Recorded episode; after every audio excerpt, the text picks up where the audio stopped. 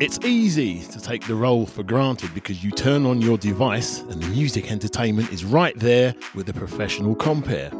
But what does it take to go from mobile discos in pubs, clubs, and celebration events to hosting a professional music radio show? Well, Kevin Selwyn Wilkin from zeroradio.co.uk is going to tell us just that right here in the Career Cafe.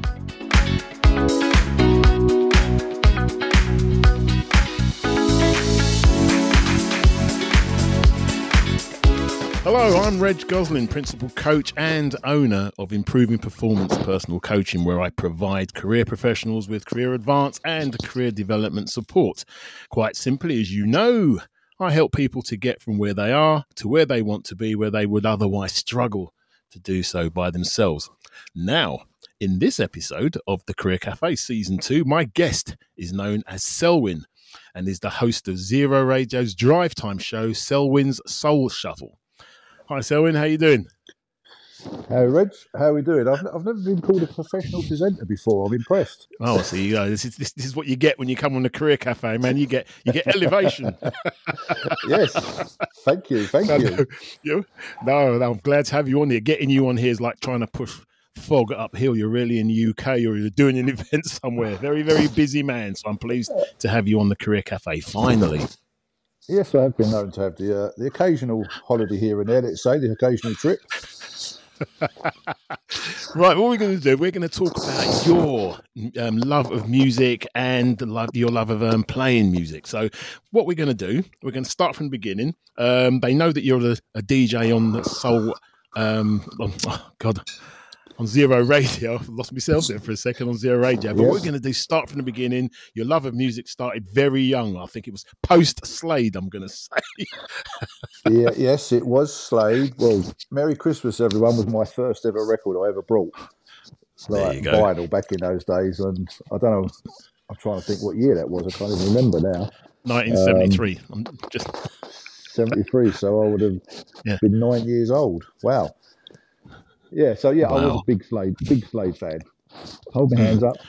Um, did love Slade. Love love music, all sorts of music, all the way through, including like the days of Mud and people like that. Actually, went and see Mud at the um, Catford Town Hall.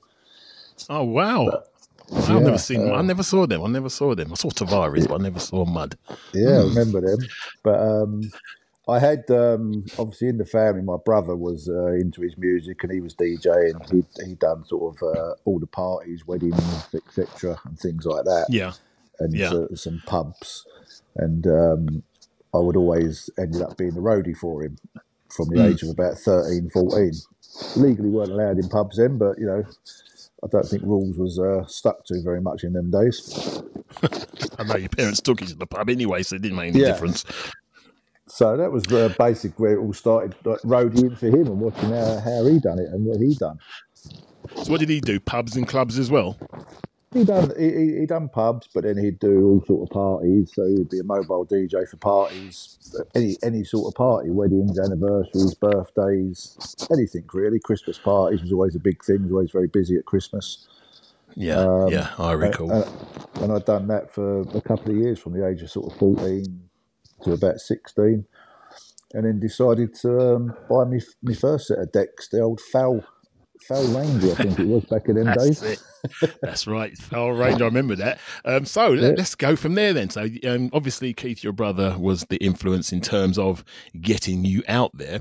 So how did your journey in the music industry and actually going out and did it? How did it start? Um, there was other people involved that you saw as well. Tell us about that. Well, we got got into the music. We got into the soul music, sort of uh, quite like in our teenage years. As you know, we was always going to the clubs like uh, Royalty, Crackers, all those clubs uptown, and then the, the Caister Soul Weekenders. So the soul influence was very big in them days. And as time went on, we'd go further afield to things like Gold Mine and Canvey Island, Stage Three, and places like that, and Zero Six um, and the music just got more and more. And I got busier and busier with doing the mobile DJing as, as the years went on. We've you know more and more parties here and there, and then you start doing a few pubs here and there, and then through doing a I think a Christmas party on a on a moored a boat down on the Thames. Um, we done a Christmas party there, and the manager of the boat asked me to if I'd do a club night there for them, which we agreed to. And then I ended up uh, being a resident there for about six, seven years, every Friday and Saturday night, as you probably So hang on. So you went from so you went from doing DJing in a in a pub um, to um, somebody asking you to come and do a uh, uh, an event, a one-off event on No, we the, done on we the done river. uh, I done a, I done a Christmas party for the Bank of England, and they'd hired out Ah. a boat, the Tattershall Castle on the river, and Ah, um, yeah, the I done the, yeah. the music for their Christmas party, and the manager of the boat asked me if I'd be interested in just doing like a a, a music night, a club night for them one Saturday yeah, with my because I had obviously had my mobile DJ equipment, so we did. It proved very popular. Um, we've done it more and more, and then in the end, after about six months of doing it every Saturday, they actually turned the area we'd done into a full blown nightclub. They had all the, all the stuff installed, all lights, dance floors, everything. And then, I um, remember. yeah, I- you come there several times. Yeah, I remember covering for you a couple of times as Yeah. well when you when you got And then- your and then- holiday bug. yeah. So yeah, I was sort of resident there every Friday and Saturday for, for many years, which was good. Yeah, that was in the eighties, sort- if I remember right. Uh, Mid eighties, wasn't it? Early eighties. That'd, Yeah, be, yeah. that'd be through the eighties, yeah. And then Mm. um, we used to sort of through that we'd do other clubs up up the West End as well. And then um, I'm sure Ray Bradshaw, a lot of you will, will know Ray Bradshaw. Uh, he was doing clubs at the same time, and we used to cover for each other. He used to do. He, he used to do Lacey's in. I think it was St Martin's Lane then. Ah, And, uh, laces. Yes, yes, he did. Yes, yes. And uh, I'd cover for him here and there. And then we'd done Samantha's. I think that was New New Burlington Street or Old Burlington Street. We'd done done a couple of nights there, and then we was over in um, in uh, Bayswater area. There was two clubs there: the Phoenix Hotel nightclub and the Plaza nightclub. And I used to That's it. The Plaza. That was the one with the. Yeah. The Plaza one was with the um, is it the Australians, wasn't it, or something? Yeah, there was something of up there. Australians go there. and We used to do the nightclub downstairs, and then Ray used to come and cover for me a lot up there. So we, you know, me and Ray used to work work together quite a lot, um, Yeah. and just cover each other here and there. Brilliant, And then, absolutely um, brilliant. Yeah, it just went on through all the nightclubs, all in the West End, really, for many years. Mm. And then um, So- pirate ra- pirate radio come about. yeah, we'll come to that in a second. So when you did the um, the the pubs and the clubs, and then you moved on to the the more discerning customers on like in nightclubs, in proper nightclubs, not in pubs. What did you find um, was the biggest challenge in working in some of those places? Um, well, back then, I would say it was a challenge. It was just like these days when you get asked to go and DJ at a club, they ask you to go and, oh, can you DJ here? And you'll have five or six DJs for the for the night, and you'll end up doing an hour's set here and there. Back in them days, right. you used to wo- you used to work from nine till two. You used to do the whole five hours, Yeah, Um, yeah, yeah. carry, carry, carrying boxes of vinyl records about. Um, you may you may have may have had a warm up DJ for the first hour, um, but then you, you would work the whole night. It weren't just an hour, and then you had to program your, your, your music because you knew you you know trying to keep a dance floor full throughout the night. And back in those days, you used to have the slow sections play. You used to do the slow dances, which was always quite good. Good times. I remember them. They were Yeah. good times.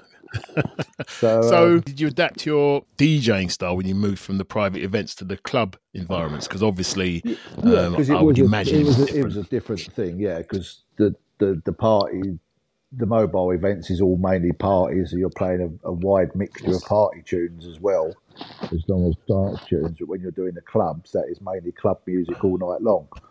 Mm. You, you're not doing sort of the dance, uh, sort of the party stuff so much, unless it was Mm. obviously Christmas or New Year. very few DJs make the transition from back, and we're talking about the 80s, you know, everybody turns on the radio now and they can hear pretty much what they want to hear. Back in them days, soul music or, or, or whatever we called it back then, it wasn't found on the radios. There was only the odd person like Tony Blackburn on Radio London and Greg Edwards on Capital on a Saturday night that played it. So yeah, that's true. Um, yeah. yeah. So what I'm saying is that not many people tend to make it, but you, something happened, something pivotal happened um, for you that made you go because you mentioned it earlier on pirate radio because that's that's where you had to go to listen to the music you wanted to at the far end of the FM spectrum. Do you remember? Well, you remember. Yeah, well, the pirate radio's got very big in the eighties. Um, if you remember, you had stations. I think JFM was one of the first ones who started it off. Yeah. Um, we used to listen to. You know, they only they would only broadcast on a Sunday afternoon or a Sunday. Mm. Um, but then as I said, I mentioned earlier on, Ray Bradshaw, we worked together. He got offered um, a show on a station over in uh, East London, and I think it's mine that serves me correct. It was JWT. Um, yeah.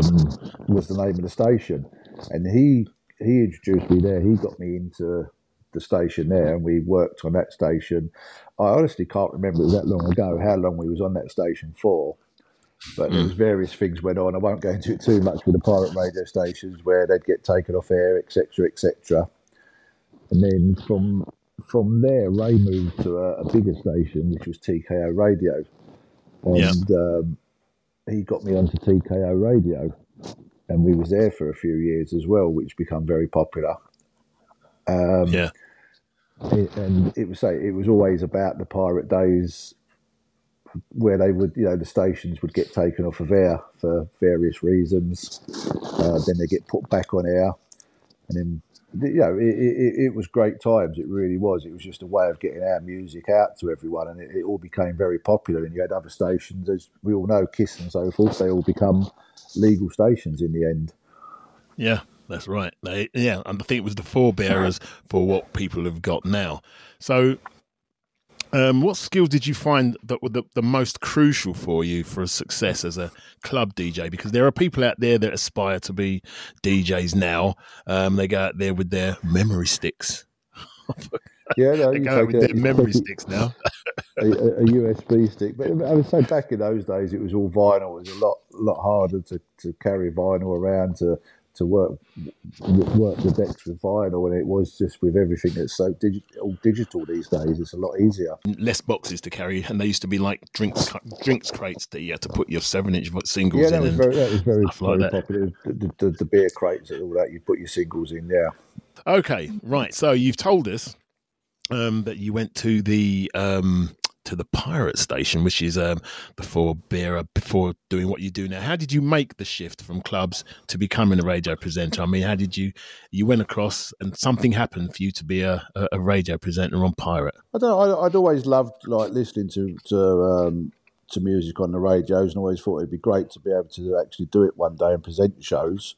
So mm. it was hmm. always something I was very interested in and um, you just sort of learn. You're sort of thrown in at the deep end, and you learn. You, you have to learn it, and it's very difficult because if you're doing a club, you've got loads of people in front of you, so you can talk to them. You, have got reactions. You you can things you can feed off of.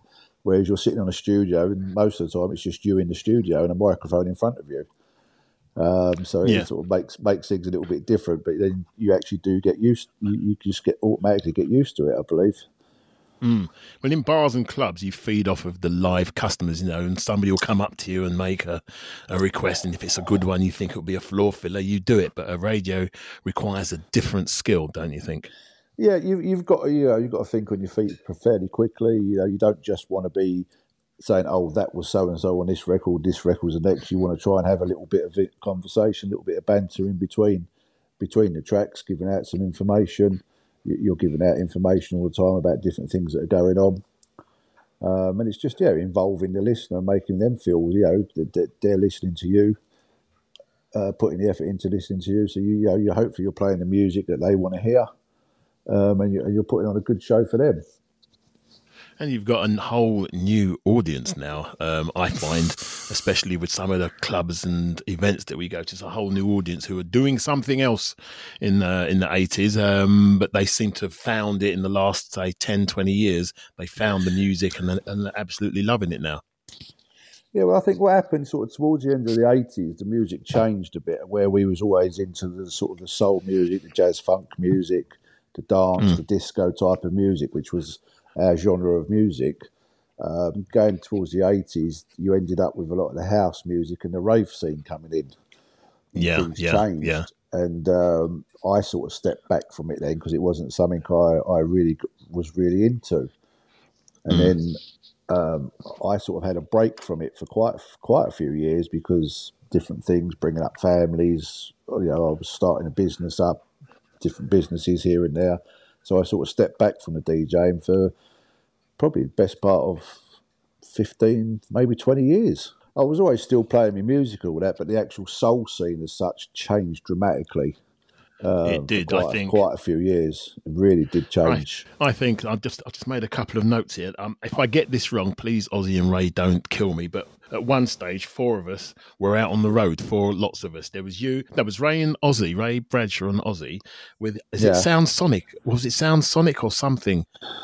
King Sonic, King Sonic. King- that's it. King they had Sonic, King Sonic. it, yeah. That's it. Yeah, and there was you with KW Discos, or was it? What did you call it? I, re- I really Okay. can't remember, to be honest. Whatever, whatever something, discos. something discos, yeah. Yeah, and then it was me and Ron with R and R discos, and then um, I think we both stopped. We split it up because we could hit more because we was getting so many people asking for cards, and we split them up. And I think when people kept coming up to me and asking, "Excuse us, mate, you got any acid?" I'm like, "No, I'm off. No, yeah, no, that was I'm not it. feeling Yeah. yeah, no, I'm out. I'm out. Do you know what I mean? and I was what? I was still in my twenties. What was that about? But there you go. Yeah, the whole club, the whole club scene changed dramatically in the late, sort of late eighties, didn't it? Mm, and it does now. I mean, it's all changed now. But we're going to get to Zero Radio in a second. But can you share any insights to the preparation and execution of a radio show, show compared to live DJ sets? And I've got background info on this now because I was a guest on your show a few weeks ago. So I, I've seen what goes into it. It's not a case of turning up and playing records. It ain't as simple as that. Not at all. No, no, you, you, you, obviously have to put your playlist together of what you're going to play throughout the show. You, you know, you, you, you leave a few gaps here for a bit of ad libbing with certain tracks because, I mean, I'm, I'm very fortunate with the drive time shows I do. They're very, very interactive with, with the, the listeners. And with social media these days, it makes it much more interactive. So throughout the show, people will ask me for certain tracks here and there. So I do leave gaps where whatever they're asking for, we can fit those tracks in. You're working out sort of your ad breaks that have got to go on, um, your different features that you may have. I mean, like I always do a, as you know, a reggae feature on my show Yeah. and uh, yeah, you just put it all together. And so recently, where I've been inviting guests into the studio to do their top five, which has become their top five ish, as, as Yes. as, as you well know. Um, but yeah, it, it, it, I say I'm very fortunate. We do have a good listenership on Drive Time, and um, there's a lot of fun and banter. There's a lot of interaction with it, which is great. So it is. A, it is a great show. I'm going to get you to plug it in a second. That's what I'm going to get you to do. But right, what okay. I have one of the one of the one of the features that I do have um, on the Career Cafe itself is that there's always somebody out there and they want to do what my guests are doing. That's the whole purpose of having the Career Cafe. So. What piece of pieces or piece of advice do you have for aspiring DJs that are looking to follow a similar path in their radio careers from what they're doing in pubs and clubs to getting on the radio? But you got you got to have a love of music, full stop. Um, you know, it, Yeah. it's not just like working in the clubs. It, it's a totally different different way because you're not trying to get people to, up onto a dance floor. You're, you're trying to play. You're playing music that people are doing their going about their everyday business to, and they're listening listening to. So yeah, it's just sort of honing those skills to know what what tracks to play. It, there's a lot of tracks you can play at radio that you couldn't play in a nightclub Correct. That's right. and, and, yeah. it, and it's sort of learning there. But it's just having a passion for the music. If you haven't got that passion for the music, then you know it's it's, it's like any any career. It's it's pretty pointless. Music is something that's always been a passion of mine. You know, say since a kid. yeah. So you've you've got to have have the the passion. passion. Mm. Yeah, and then you know you've got to learn learn how how how the systems work. uh, Learn it's all everything is all digital now. You have to be tech savvy So- then, definitely. you've got to be a little bit yeah, yeah i mean you can learn you know you, you, most people know how to run computers and things now but you've got computer programs because everything is is run by some sort of computer program um, Yeah. so yeah you need a little bit of tech savvy about you as well anymore for any more? So we've got two there. You've got to have a passion for the music and you have to be a little bit tech savvy. How do you get into it? Do you have to know somebody? It's always, I say, I'm a great believer say it's not what you know, it's who you know. It's always handy to know someone. But um, Yeah. you could always do demo tapes and so forth. I mean, you get what they call a lot of bedroom DJs who will spend hours and hours in their bedrooms working out how to. Everyone thinks, oh, they've got to mix to be a DJ. Oh, you haven't got to mix to be a DJ. You've got to be able to present shows.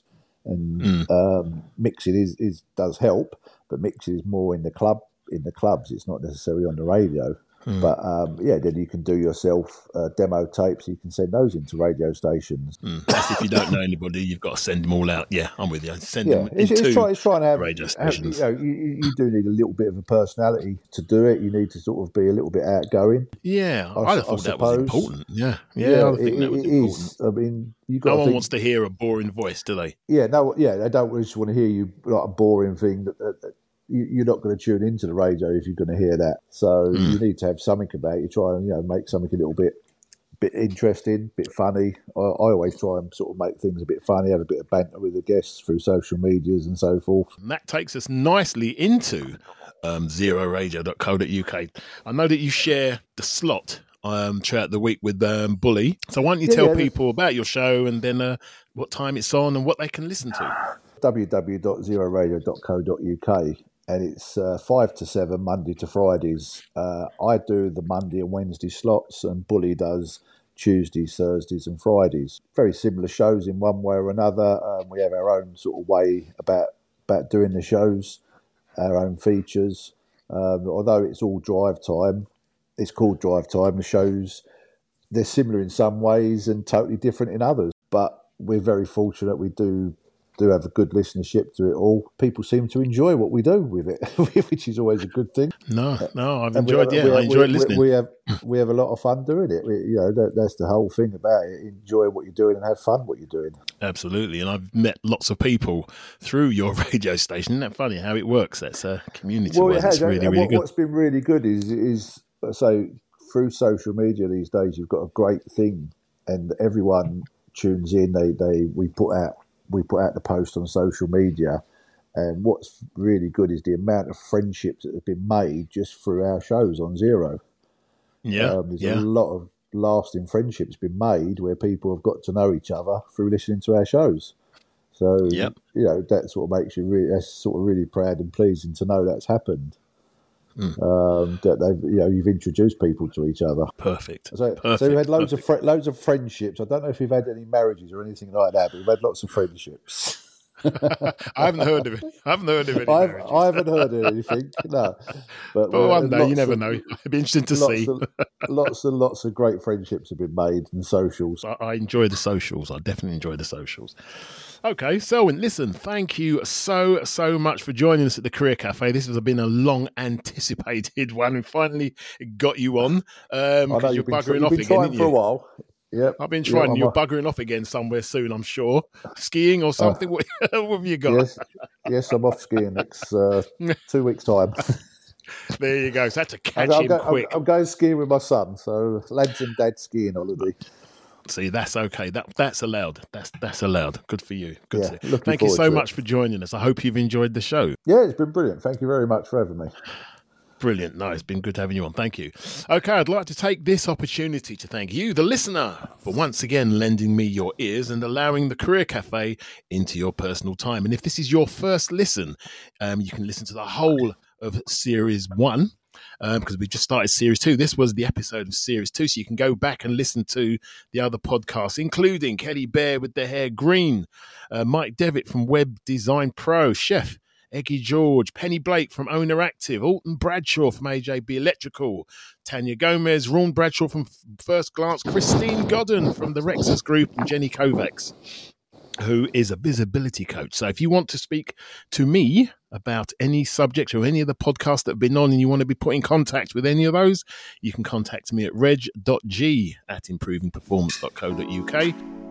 And you can call me on 07484 691 072 because you can now WhatsApp me as well using that number. So ping me over, drop me a message to talk about any of those, any of those things. And you can find me on the usual social media platforms. So it's just for me to say now, thank you for joining me. And remember, it's what you do next that counts. Goodbye.